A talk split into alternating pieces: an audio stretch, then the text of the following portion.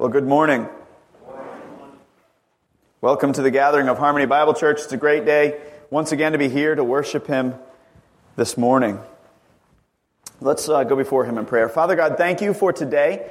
Thank You for Your love and Your grace. Thank You for Your mercy. Thank You that while we were lost and while we were dead in sin, God, that You rescued us. That while we were yet sinners, You sent Your Son to die on the cross for us. God, that You rescued us from sin and death. And God, that You have given us many promises, including the promise of eternal life, the promise of rescue with You in heaven. We thank You for that. We pray and ask that we would keep that in mind as we look to Your Word this morning and as we lift up Your name in praise. We pray all these things in Christ's name. Amen. So my original plan was to begin the book of Ephesians today.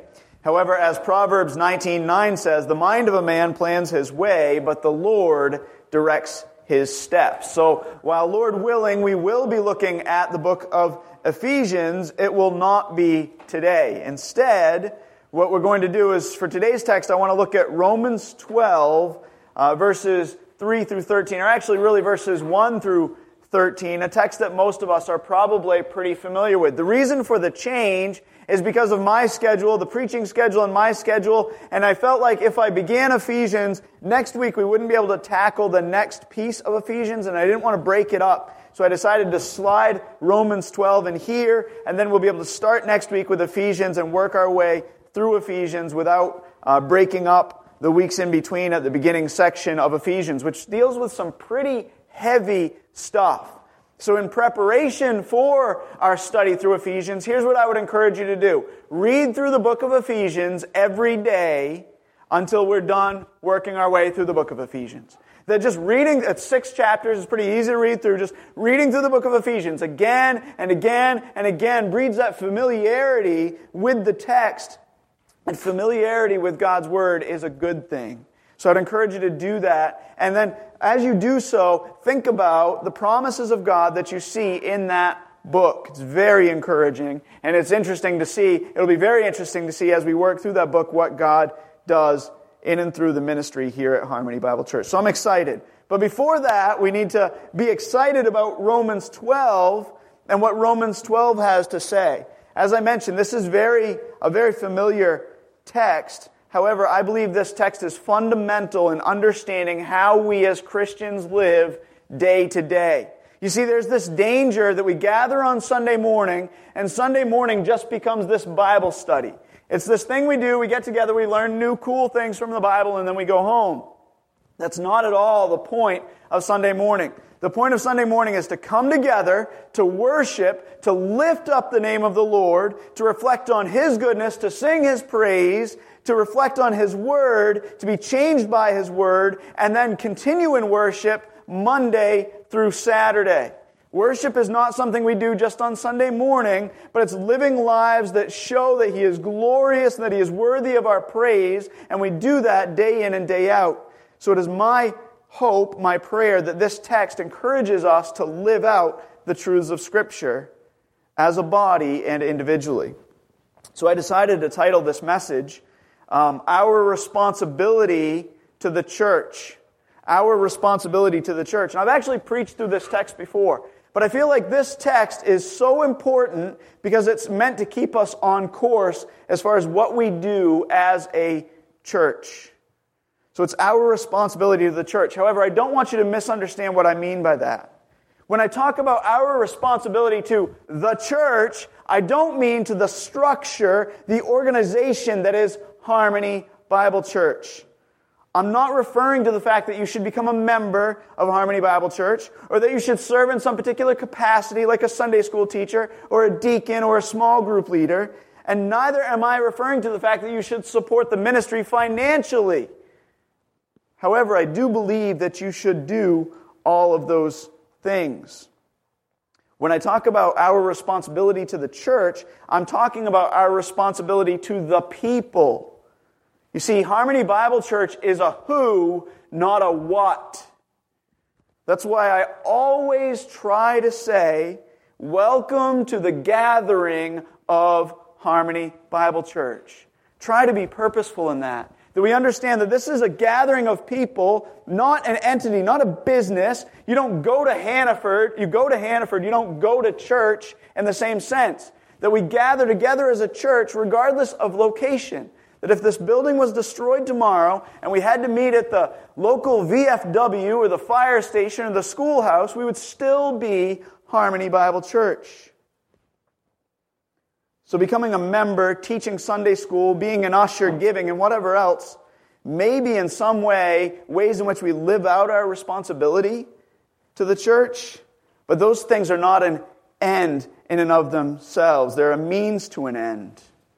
In other words, the goal is not simply to get us plugged into some type of Christian service within the church, to find our place within an organizational structure, but instead to see us truly living out our responsibility to love and care for Christ's bride, that is the church, God's people.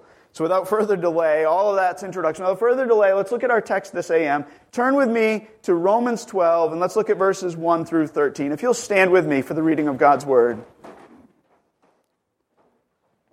Therefore, I urge you, brethren, by the mercies of God, to present your bodies a living and holy sacrifice acceptable to God, which is your spiritual service of worship. And do not be conformed to this world, but be transformed by the renewing of your mind, so that you may prove what the will of God is, that which is good and acceptable and perfect.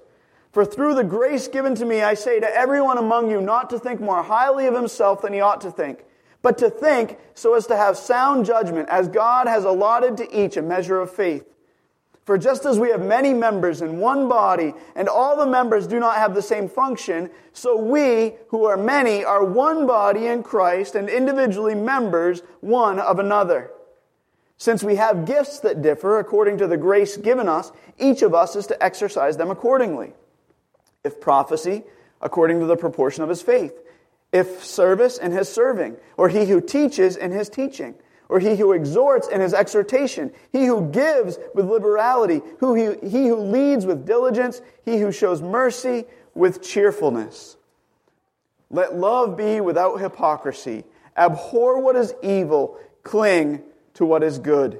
Be devoted to one another in brotherly love. Give preference to one another in honor, not lagging behind in diligence. Fervent in spirit, serving the Lord, rejoicing in hope, persevering in tribulation, devoted to prayer, contributing to the needs of the saints, practicing hospitality. May the Lord add a blessing to the reading, the hearing, and the applying of His Word. Amen. You may be seated.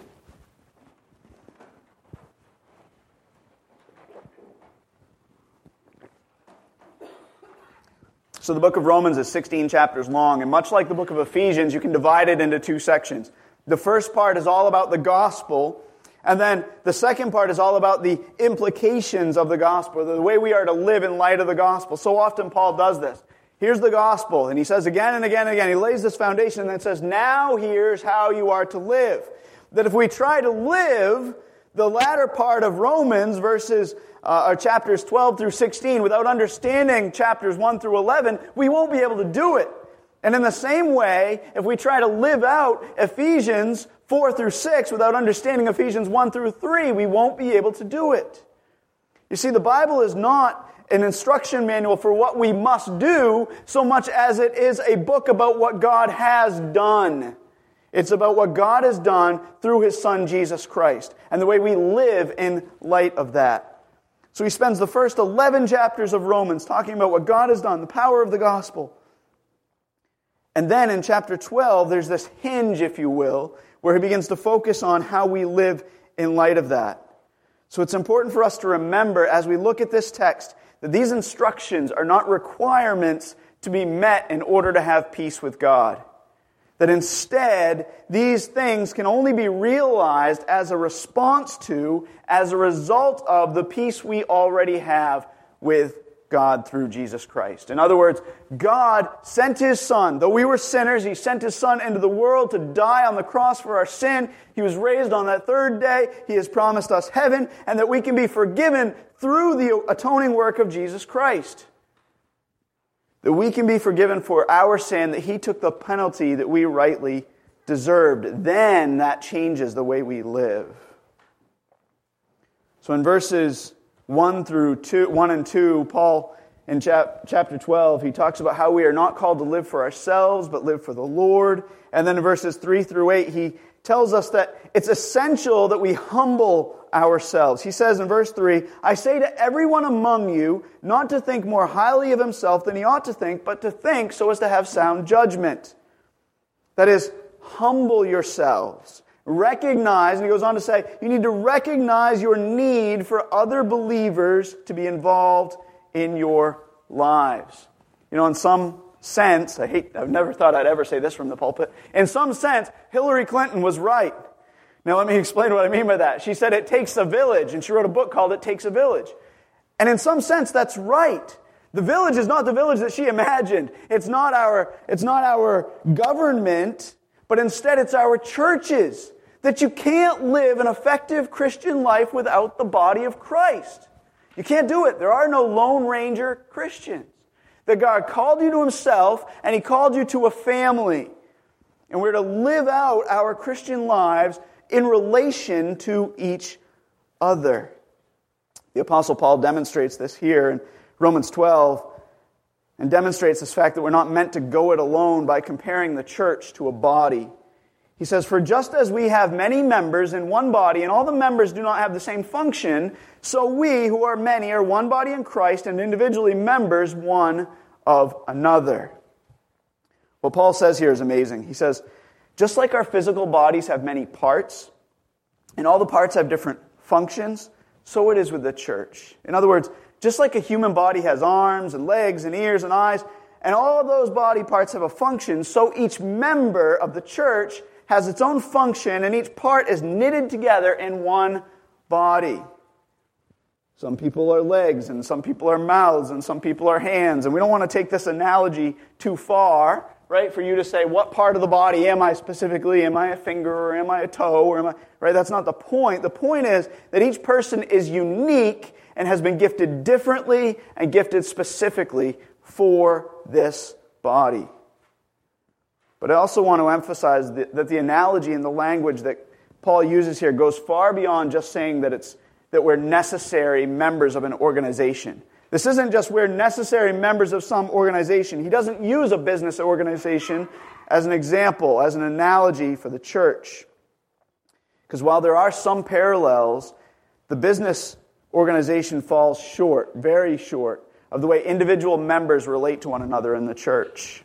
I spent a brief amount of time working in corporate America, something I hope to never do again, right? And corporate America, or corporate life, is nothing like body life, life in the local church, and the way life in the local church should be. Notice that Paul says, Romans 12:5, he says, we who are many are one body in Christ, and individually members one of another. That we're just not part of something bigger, but others are part of us as well. That there's this interconnectedness. And this interconnectedness is Harmony Bible Church. We're members of one another. That's why he uses the analogy of a body. I've read this quote before, but I'm going to read it again. John Piper does an excellent job explaining this interconnectedness, this idea of being members of one another. He says this, you can see the significance of this if you just picture what would happen if I got shot in the left shoulder. My right hand would immediately and instinctively cover and reach for my left shoulder, just as immediately as if my hand itself felt the pain. The members of my body are members of each other because they are so much a part of each other's pain and pleasure. He goes on and says, if I kick the coffee table with full force with my little toe in the dark while trying to shut the windows in the rain, my hands and my legs and my eyes all join in the reaction. Right? If you have small kids and you ever stepped on a Lego, you know exactly what that is. Right? Like every muscle in your body feels the pain. That's what church life is supposed to be like. It's an excellent picture of what it means to be members of one another. There's a sense that we're so connected, we should be so connected and concerned with each other that we quickly and readily and naturally care for each other as we would care for ourselves. And I pray that that becomes the reality here at Harmony Bible Church. I pray that that becomes the reality. And I know it's very tempting in situations like this, or even messages like this, to think, exactly, and I haven't had that happen. Others haven't lived out this to me. They haven't reached out to me. They haven't cared for me in my time of need.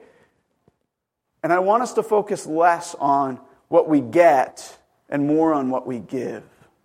That there's this natural tendency, even in a message like this, to think, oh, the church hasn't done this.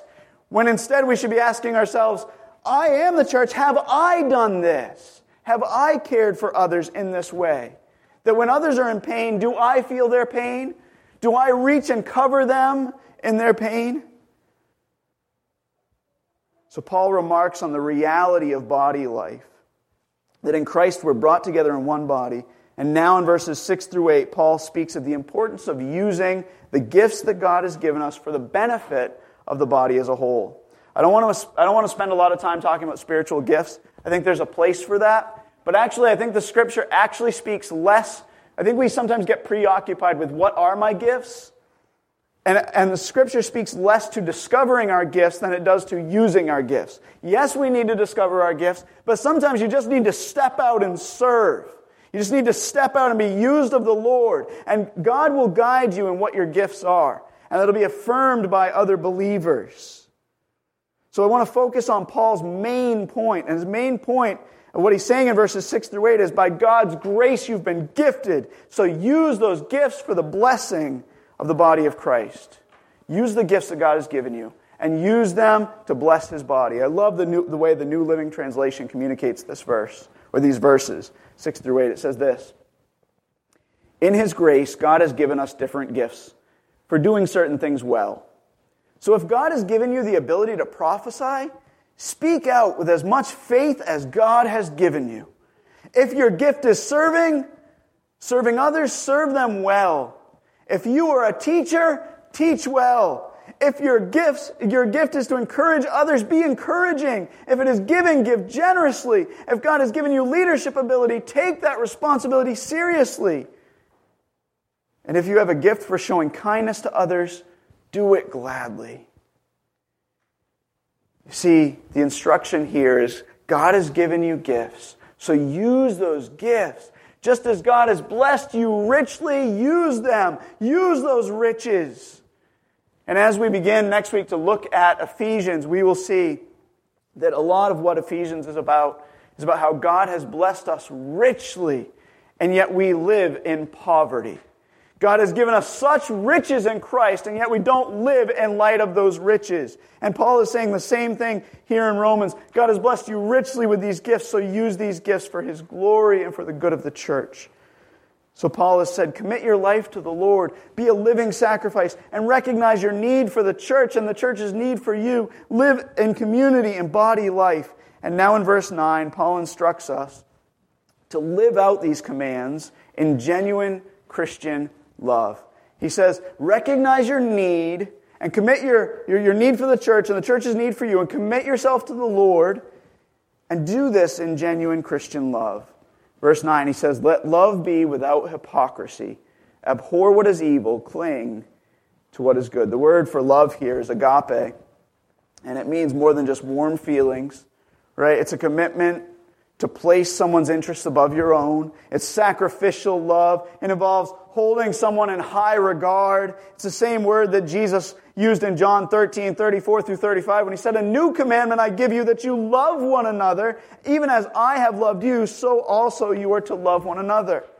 By this, all men will know that you are my disciples, if you have love. This kind of love, this agape love, this sacrificial love, like I loved you. If you have this kind of love for one another, people will know you are my disciples. People will not know that you are a disciple of Christ if you have warm, fuzzy feelings for somebody in the church. If the depth of your affection for the church is merely warm, fuzzy feelings, then the world won't know that you're Jesus' disciples. Jesus didn't love the church because the church was lovable. He didn't love the church because the church could easily be cuddled.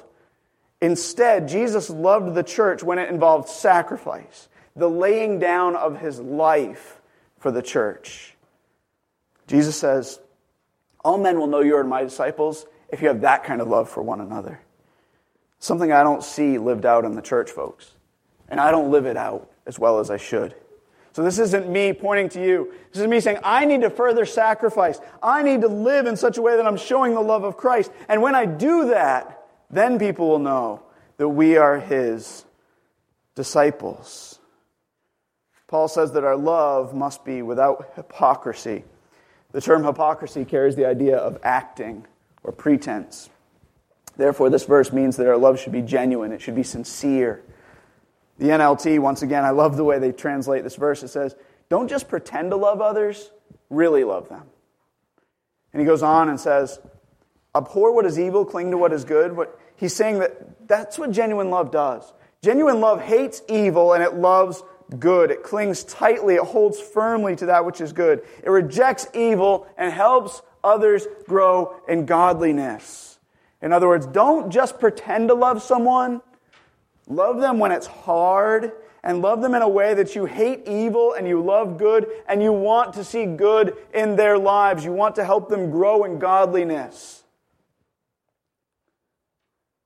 I think oftentimes the reason we don't want to help others grow in godliness is we don't love other people. We love ourselves. We love friendships. We love warm affection. We love to be thought highly of.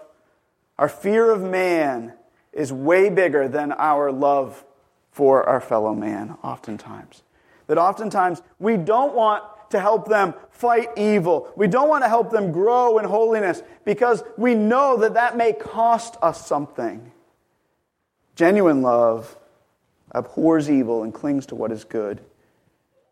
This, folks, is our responsibility to the church. To love her, to help her pursue holiness. That's our responsibility to the bride of Christ, right? To love her and help her pursue holiness. So the question is, how do we do this? So I'm going to ask this question early. So how do we, as Harmony Bible Church, both individually and corporately, specifically apply all of this to our lives? How do we take this call to love the church, help the church pursue holiness, lay down our lives, see that we're interconnected, live that interconnectedness out, and help the church grow in holiness? How do we really do that? Well, I'd love to tell you I have this 5-step plan. We need to do this, we need to do this, we need to do this, and if we do these things, everything's going to magically happen. That stuff, if you want that stuff, I can give you a CBD catalog, a Christian book distributor's catalog, and you can read all kinds of that stuff. There's so much of it out there.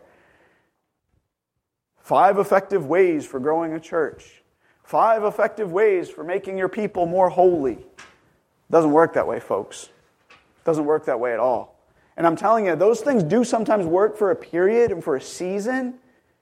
But what changes people's lives is faithfulness to the Word of God. Faithfulness to God and faithfulness to His Word. And then love, genuine love. So the way we demonstrate this love, we should look to Scripture to see ways in which we can demonstrate this kind of love for one another. Love to help the bride of Christ grow in holiness.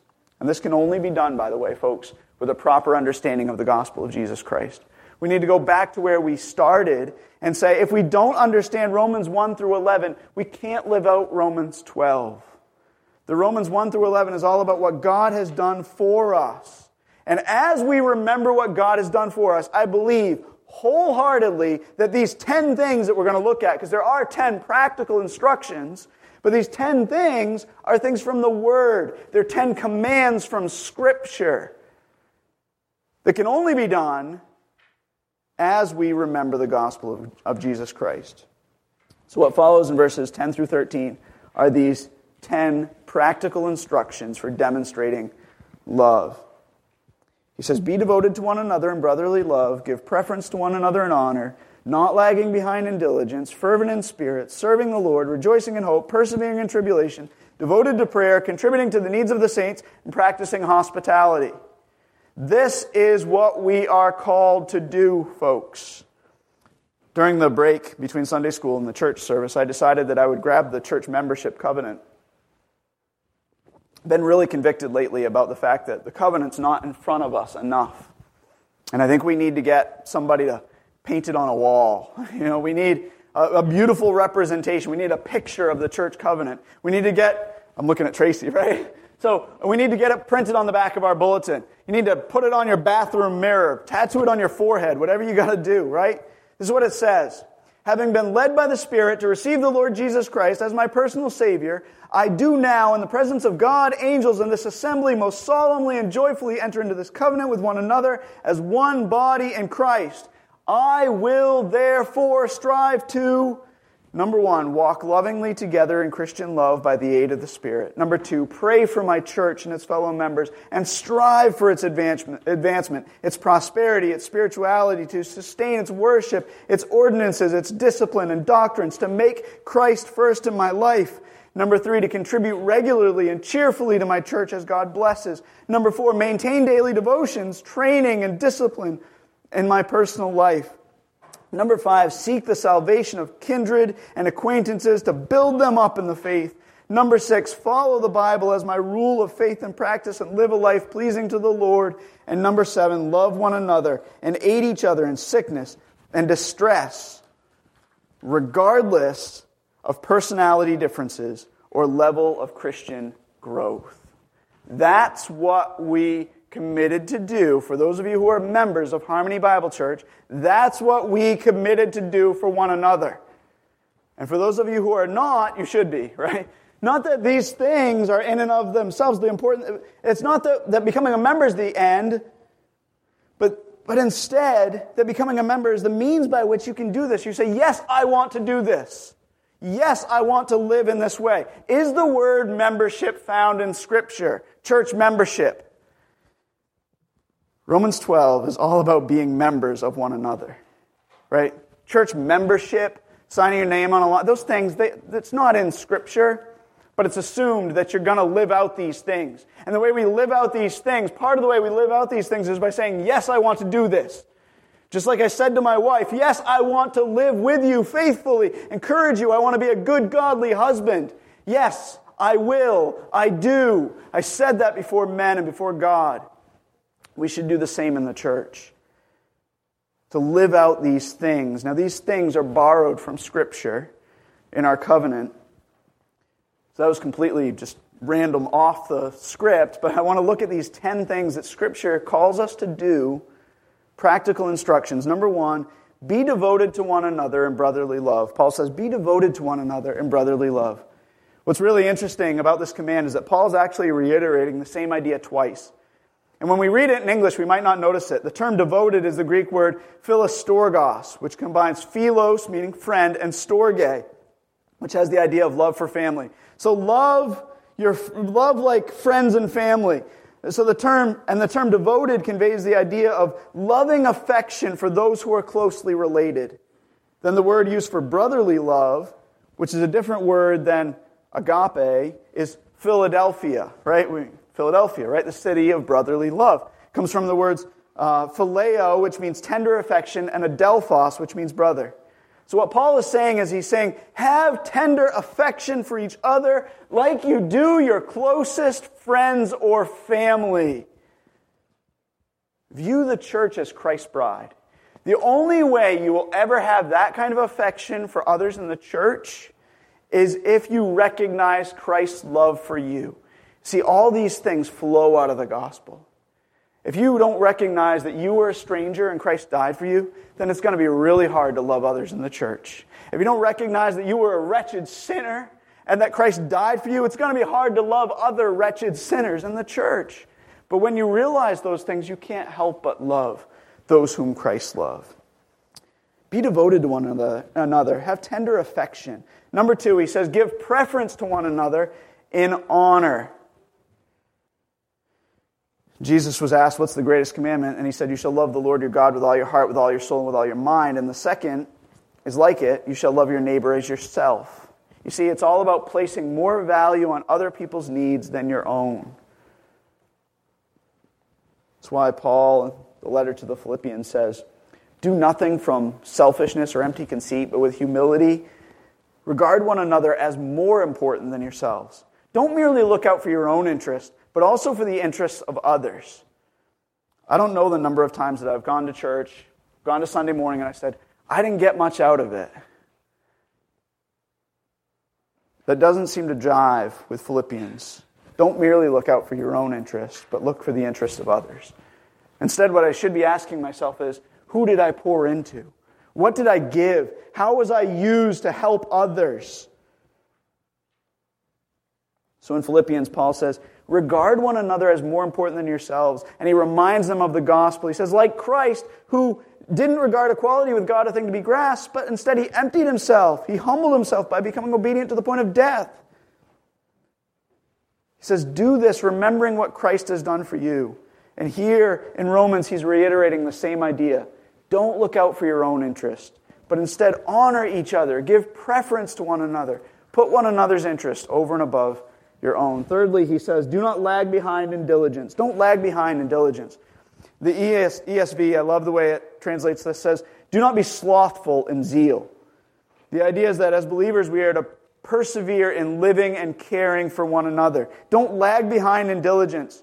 I know there's going to be times when you feel lazy, when you feel like not doing it. There'll be times when you say, oh, it's too much work. You don't understand how busy my life is.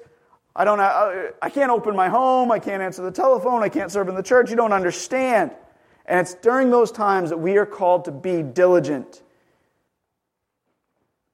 It's during those times that we need to remember Hebrews 6, 10 through 12, which says, for God is not unjust, so as to forget your work and the love which you have shown toward His name, in having ministered and in still ministering to the saints. And we desire that each of you show the same diligence so as to realize the full assurance of hope until the end, so that you will not be sluggish, but imitators of those who through faith and patience inherit the promises. Who inherits the true promises? Those who are diligent, those who persevere, those who don't grow weary, those who are not sluggish, but those who run. I've prayed, and I really believe it. Like, I would love to die preaching. Like, I know a pastor, knew a pastor, he's gone home to be with the Lord, who dropped dead after preaching a sermon. And I think, what an amazing way to die. Like, to die while running. We were talking during Sunday school about a couple of the guys are running. I have no desire to run. Like, I mean, unless something's chasing me, I don't really want to run, right? But that's not the running that's being talked about here. It's being faithful to Christ. I do want to run in that way. And I want to run until the end. I don't want to grow old and rusty. I want to grow old while running. I want to be faithful until the end. I'm telling you, I think too many of us don't burn out, we rust out. And we need to run with endurance, be zealous in living for the Lord. So don't lag behind in diligence. Run hard. Number 4, be fervent in spirit. This instruction is pretty similar to not lagging behind in diligence, except that it deals not just with actions, but with our hearts. See, there's this danger that I'm going to run and run and run and think that I'm running the race in my own strength, or think that I'm just doing it for the sake of doing it. This deals with not just action, but our hearts. You see, it's possible to be diligent, but not fervent in spirit. The literal translation for the word fervent here is to boil over, and it means intensely passionate. Paul wants us to love one another with enthusiasm. Run, love one another intently, be diligent in that, and do it in such a way that it's because you're boiling over inside. You can't help but love one another. You're eager to do so. We need to be diligent because as we are, our enthusiasm has an opportunity to grow. And it's only as we remember the gospel that we will be able to do that. It's only as we remember the gospel that we will be motivated. For me to stand up here and say, run, run, run, run, run, that is discouraging. You're going to grow weary. You're going to get tired. But if I can point to, and if I can point myself to what Christ has done, what Christ has done, what Christ has done, you're going to be motivated to run. I can tell you, your neighbors are lost. 3% of this state's evangelical, or something like that, less than 3%. That most people that you see today are dying and going to hell. That if you are a Christian, if you believe what the Bible says, that's what you believe. So don't believe this nonsense you read in the obituaries or the things you hear from your friends. Oh, they're in a better place now. No, they're not. They're dying and they're dead, and they are now in hell for eternity, facing a Christless eternity in a place called hell. And we lull ourselves into this slumber thinking that, oh, it's okay if we just say these platitudes. So instead of me saying, you need to rescue those people, if I point you to what Christ has done for you, I believe with all my heart that you'll run out those doors, sound the alarm, and say, repent, for Christ has died for you. Trust in Christ and Christ alone, because you'll believe the gospel. You'll remember the gospel. We need to serve the Lord because He is worthy. So we need to be fervent, but then fifthly, we need to serve the Lord for He is worthy. 1 Corinthians 10:31 says, whether you eat or drink, whatever you do, do it all for the glory of God. You see, this is important, because if we think that loving one another as a body is about us caring for other people, and just because other people are worth caring for, it's not going to work out. We're going to lag behind in diligence. We're not going to be fervent in spirit, because the people of this church will disappoint you. They're going to continue to disappoint. I'm going to continue to disappoint you. You may be thinking, Pastor, you preach this sermon about loving one another and you don't even love me. And you know what? I don't always. And I need to grow in that. These are all things we need to work on, that we need to grow in as we remember the gospel. And the only way you're going to maintain that motivation is to serve the Lord, not serve the church. If you're serving the church, if you put money in this plate, by the way, and you gave it to the church, you can have it back at the end of the service, right? Because you're not giving to the church, you're giving to God. That you're serving Him, and you're serving others through serving Him, yes. But our motivation needs to be in serving the Lord, because others will disappoint us, and then we'll say things like, well, I'm not serving them again. Or, hey, I tried that, and nobody wants that. When in reality, we should be living for God's glory, because He is worthy. When we serve His people, we are serving Him. So sixthly, we need to rejoice in hope. Number 6, rejoice in hope. The term hope, as we've said many times, doesn't refer to wishful thinking, but instead, it's a living hope. It's a hope that is an assurance of things hoped for, of things unseen. Both Paul and Peter, if you read 1 Peter 1, Paul talks about, blessed be the God and Father of our Lord Jesus Christ, who according to His great mercy has caused us to be born again to a living hope. Both Paul and Peter knew what it was to rejoice in hope, and the importance that hope plays in the life of the believer. Therefore, we're called to help each other rejoice in hope. Loving each other is pointing each other to the hope of Jesus Christ, even when times are hopeless or seemingly hopeless.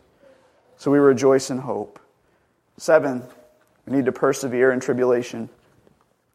The Bible regularly speaks to the fact that believers will face tribulation, will face trouble, and we're called to persevere. It shouldn't come as a surprise that we would be told to persevere in the midst of tribulation here in Romans. Nor should it come as a surprise that Paul would speak to this issue specifically when talking about loving one another. You see, the author of Hebrews speaks of the need to encourage one another and to persevere when he says, take care, brethren, that there not be in any one of you an evil, unbelieving heart that falls away, that fails to persevere. But instead, he says, encourage one another day after day, as long as it is still called today, so that none of you will be hardened by the deceitfulness of sin. For we have become partakers of Christ, if we hold fast the beginning of our assurance firm until the end, if we persevere. You see, we need to help each other persevere in the midst of difficulty. That when difficult times come and we can't walk anymore, I need you to carry me. And you need to be carried. We need to bear one another's burdens. That's what we're called to do. Help one another persevere in the midst of difficult times. By the way, don't wait for you to have a difficult time and then go, the church isn't helping me. Church isn't helping me persevere. Instead, ask yourself, who needs help right now? Who is in tribulation? Who needs help? And how am I helping them? Number 8, be devoted to prayer. Paul says, be devoted to prayer. The call to a devoted prayer life doesn't get much clearer than this. Just like every instruction given here, it's both individual and to the body as a whole. When we consider this command as it relates to loving one another, it's apparent that we're not just called to pray for one another, but we're to help each other grow in our prayer life. Just as Paul said, be anxious for nothing, but in everything by prayer and supplication, let your requests be made known to God. And let the peace of God, which surpasses all understanding, guard your hearts and minds in Christ Jesus. Just as he said that, so also we must come alongside each other and say, don't be anxious. I know you're going through hard times. I know that life is hard. I know that you need to grow in holiness, but don't be anxious. Instead, let's pray. We need to pray for one another, church. 9, we need to contribute to the needs of the saints. This should go without saying. We see again and again in Scripture, Acts 2, where people began selling their possessions and giving to anyone who might have need. The church has a responsibility to those who are in need to help them meet that need. The focus is not on what needs are legitimate and what needs are not, though there are passages that deal with that issue. That's not the focus here. The focus here is on the willingness to contribute. I don't know about you, but I'm one of those guys who's like, well, is it a real need? Right? I lean way too far to that end of the spectrum. And I need to lean in to being more generous and saying I need to contribute to the needs of the saints. And ultimately, when somebody presents a need that's not a real need, and if I give to it, shame on them. Right? If they waste it, shame on them. But my reward will be received.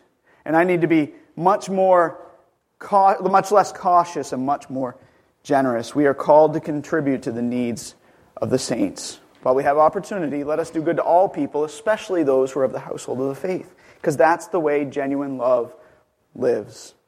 And then 10, we need to practice hospitality. This term hospitality means a love for strangers. It is the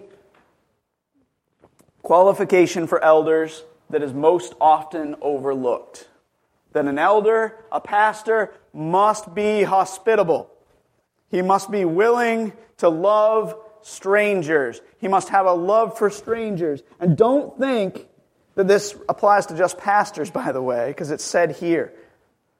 And often we think of being hospitable as opening up our homes to our friends, right? That being hospitable means, oh, I get to invite the baddies over for spaghetti tonight. It's loving strangers. So being hospitable does involve opening up my home to the baddies or to whoever, right? But it's a great deal more than that. We can and should show hospitality by welcoming new visitors here on Sunday morning. We should be hospitable to new visitors. We should open up our homes for a meal. I would encourage all of you, when you make your Sunday meal, especially those of you who live so close by, I long for this, right? Having lived so far away. When you put your meal in a crock pot on Sunday morning, put in extra. Make a double meal and then say, hey, to somebody who's visiting or somebody who's new or somebody you don't know real well in the church, say, hey, you want to come over for lunch? I'd love to have you. We've got extra food. It's already cooking. Right? And put it in a crock pot because you never know how long I'm going to go. But make sure you make extra food. Make sure you open your homes. Make sure you love strangers. That's what we are called to do as a church. So practicing hospitality is looking for and seeking opportunity to do these things. And you may say, but I don't have the gift of hospitality. Well, maybe you don't, but the command is still there. Right? So practice it. It may not be as natural for you as it is for others, so you have to practice more. So practice more. Genuine love requires knowing people. And that's what all of these things are pointing to. How are you going to care for people's needs? How are you going to pray for people and encourage them in their prayer life? How are you going to practice hospitality? How are you going to help them be fervent in spirit, boiling over? How are you going to help them run the race with endurance? How are you going to help them serve the Lord? How are we going to do these things if we don't know the people? We need to be willing to practice hospitality, to be open to strangers. We're called to grow in our love for each other. I grew up, there was a convenience store down the street from me, and it was called the Friendly Stop, and their motto was, we're not strangers, we're just friends who haven't met. And I've often thought that's a great slogan for a church, right? that that's the way we're called to live. We're called to do this thing called body life. That when somebody becomes a follower of Jesus Christ, they become connected to the family, the broader family of God, and there's this little family, this local assembly called Harmony Bible Church, that we're called to live out these things together. So we have this responsibility to the church, if you will. But the responsibility is not to this organization. It's to the people. And we're called to love the people. We're called to love the church and help her pursue holiness. And the only way we will do this, folks, is by remembering Christ's love for us and living in light of that love as the body of Christ. The only way we'll remember or be able to do that is to remember what God has accomplished, to remember Romans 1 through 11, the glorious gospel of Christ. And as we lift up the glorious gospel of Christ, we're called to live that out with each other and to love each other like Christ loved us. And by that, men will know that we are His disciples. Let's pray. Father God, thank You for today. God, I thank You for Your grace, and I pray that You would be with us. God, help us to apply the practical steps necessary to live out these things. God, give us wisdom in knowing how as individuals we may do that, whether that be small group, Sunday school, calling up others in the church and inviting them out for coffee, whether it be through setting aside time to show up early on Sunday morning and greet others and pray with others and care for others, whether it be opening up our homes and getting to know each other, whether it be making phone calls throughout the week. God, even as I pray these things, God, I know that You're calling us to do all of these things, and help us to do them well. Help us to, as a body, collectively love one another the way You've called us to. God, help us to be lovable. God, give us the grace we need to not hide inside our own shell, but to put ourselves out there, recognizing that every bit as much as the church needs us, we need the church. God, help us to love Your bride and to help her pursue holiness. God, give us a view of the gospel that is greater than we ever imagined before. Help us to love Your Son Jesus more day by day, and in turn, love others. We pray all these things in Christ's name. Amen.